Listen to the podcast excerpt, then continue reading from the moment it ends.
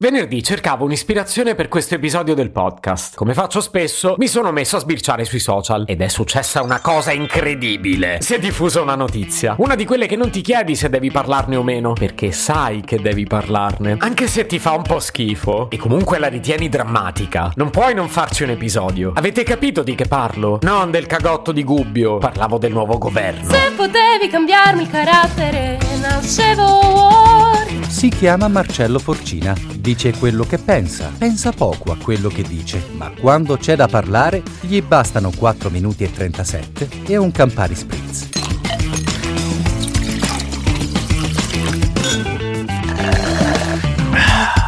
Sì, lo so che vi ho abituati a cose molto stupide, ma dai, come vi viene in mente che io possa mettermi a parlare di cagate violente? E su, ce l'ho pure io una dignità, anche se molto nascosta. Ci ho pure pensato, eh, ma mi ha troppo disgustato questa storia. Perciò oggi non parliamo di politica.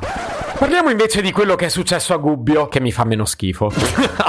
Rido per non piangere. Gubbio è un delizioso paesino di 30.000 abitanti in provincia di Perugia. Lo conoscevo in realtà da tempo perché quando da piccolo andavamo a trovare la zia nelle Marche, io di solito a Gubbio, o meglio nelle curve di Gubbio, chiedevo a mio padre di fermarci perché dovevo... sì, insomma, dovevo vomitare.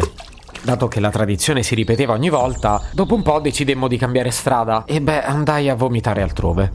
Perché poi la macchina mi ha sempre fatto male, quindi. Ma promisi solennemente a me stesso che a Gubbio non avrei mai più vomitato. E fu così, eh. Ci tornai un po' di anni dopo, senza problemi. Venerdì, però, è successa una cosa che, spiace dirlo, ma non ha fatto vomitare solo me. Perché pare che un gruppetto di pescatori appartenenti a un circolo sportivo, un centinaio di persone in realtà, abbia chiesto a un ristoratore di Gubbio di cucinare del pesce portato da loro. Dei tonni, se amate i racconti dettagliati, ma se li amate, io vi consiglio di non proseguire l'ascolto. Sì, perché forse loro non lo sapevano, ma in realtà realtà avevano ordinato con la formula all you can shit. E sì, ho detto proprio shit. E nel giro di un attimo tutto il web stava parlando di loro che, colti da un attacco di dissenteria, cagavano nei corridoi del ristorante, in strada, in macchina, facevano incidenti, venivano colti da malori. Una vera e propria apocalisse di merda.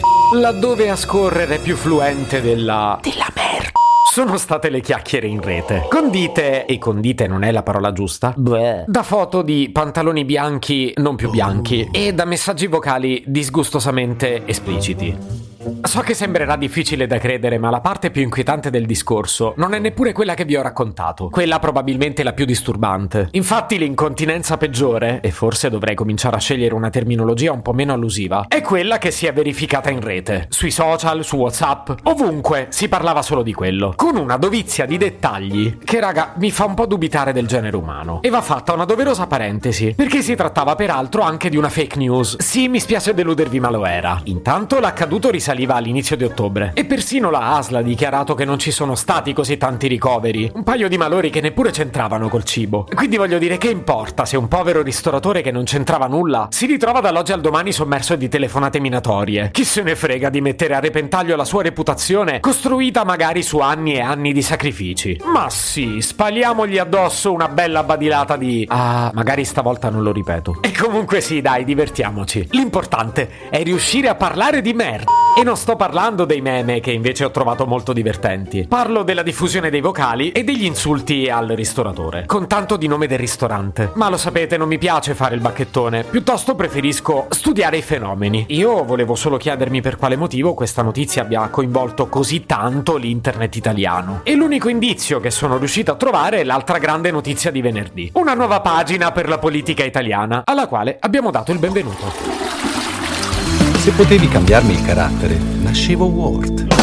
Un podcast inutile, effervescente e tossico, come una pasticca di mentos in una bacinella di Coca Zero. Questa serie è disponibile su tutte le principali piattaforme di podcast: Spotify, Apple Podcast, Google Podcast, Spreaker, Amazon Music e a breve anche sul citofono di casa tua. Stelline, recensioni e follow sono molto graditi. Per due chiacchiere con Marcello e aggiornamenti sui prossimi inutili episodi, segui il canale Instagram chiocciola nascevo Word oppure cerca su Telegram l'account chiocciola Marcellogram.